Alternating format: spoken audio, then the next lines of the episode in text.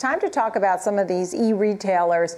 With that is Greg Portell, partner and consumer practice lead at Kearney, and Melissa Armo, founder owner of the Stock Swoosh. Thank you both for being with us. As we look at the landscape of the online shopper, um, for example, we saw Wayfair. Wayfair had fewer orders. We've seen slower growth for a name like Etsy. Greg, what are you seeing as it talks about e commerce here? Well, we're really starting to see a an industry that is reaching that inflection point. We used to think about e-commerce as this limitless area of growth, and now that initial exuberance is really turning into a competitive landscape where these companies have to compete for share of wallet more so than just pure growth. And that really does change the calculus for all of these companies in the sector. So, uh, Melissa, what are your thoughts? Because there was no doubt when we saw the Wayfair report, it was very evident um, we saw the stock struggling. Their earnings and orders for the company disappointed truly. And there's been a lot of excitement that the consumer was still spending last year. Are things changing? Is it Amazon? Is it folks going back out on foot to the stores? What's changing? Well, if you look at stores or companies that have actual locations where you can go shop, like Target and Walmart, those stocks, those charts look much, much better than anything we're talking about today.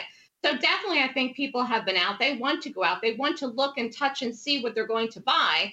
And that's a benefit. But also, it may be the fact that sometimes when you're ordering things online, specifically, I'm going to talk about furniture, which Overstock and Wayfair focus on the bigger, bigger items, furniture items.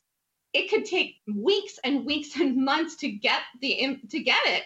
So I mean, if people say, okay, I can walk into Target and get it, and or I could order it online with Wayfair, you know, or if, even if they decide they want to buy something, but they're seeing it takes so long to get it, they may change their mind and decide not to do it. And that is a problem, I think, right now with furniture and big ticket items, appliances as well. Etsy reports tonight. So I don't know how that does, but pretty much every single stock we're talking about today really looks like the market. They all gap down. They all rally yeah. today market. So you can't really take much from today's trading activity, despite the fact that they had earnings away from what really is going to be the long term uh, between now and the end of 2022, I'd say, for what these companies are going to do.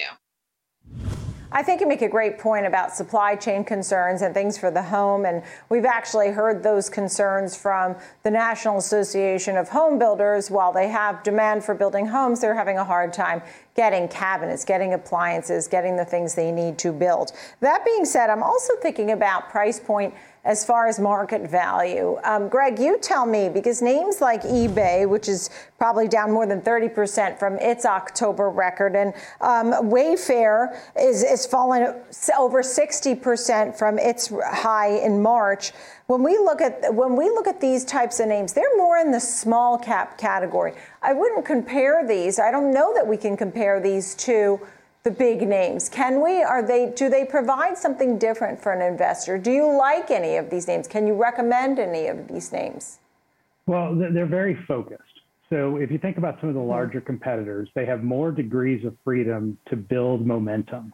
When you look at some of the smaller mid smaller low cap and mid cap uh, plays, they have very very few degrees of freedom. So when management gets challenged against headwinds, whether it's supply chain or on the demand side, they just have fewer options to work themselves out. Whereas some of the larger names that, that we all watch, those companies really can put into play a lot of different tools that more closely match traditional big business than these more narrowly defined companies.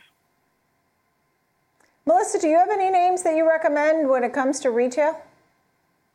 To buy, if you're talking about buying, I would rate right now because of the backdrop of the landscape that we're living in right now, which we saw the reaction in the market today. It's interesting to me. I know the market's rallying today, but the fact is the market gapped down and has really taken a tumble. And we haven't seen highs in the market in 2022. The last time the market saw highs was November of 2021. So as far as looking to buy anything here, I don't care what it is, I don't care what sector, maybe except for the fact, except for oil. You want to buy oil right now? Go for it. Other than that, I would stay away from buying anything at this point now to see whether it's or has good earnings or not, because you want to see really where this market could go. A lot of people think this is a great buying opportunity and people love to buy dips. But the fact is the market could go lower. It absolutely could.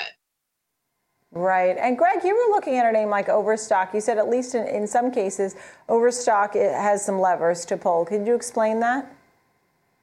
Well, remember they started as a big sprawling enterprise that was primarily, you know, reselling product. Now they've started to really focus the business. They've started to understand over the past 20 years what makes that business profitable. So when management looks at where they can squeeze out additional earnings on a quarter by quarter basis, they just have more experience and more um, trial and error behind them so that we're not living through it in the market. That's why you're seeing a company like Overstock survive this wave of uncertainty a little bit better than some of the other names we've watched. And Melissa, final thought just on the consumer and the behavior um, that we may or may not see. You know, such a contributor to GDP growth is the consumer. I think the consumer is going to think about what happens in March when the Fed decides if they're going to raise rates a half a point or a quarter percent, because people are going to get scared about spending money or going out and making big purchase ticket items. Furniture is one of them, which which these stores sell when the interest rates are going to go up because again that means people's credit card interest rates are going to go up and people tend to put these items on credit cards so they're going to think really seriously depending on what rates do. Plus, also, we talked about gas going up and food and inflation and all those things. People are being picky about what they spend money on. Do I think they're not going to they're going to stop spending money? No, but people are going to be really picky about what they spend money on in the coming months. Yeah, without a doubt. Good to see you both. Thank you so much, Melissa Armo of the Stock Swoosh and Greg Portell of Kearney. Thank you both very, very much. Nice to see you.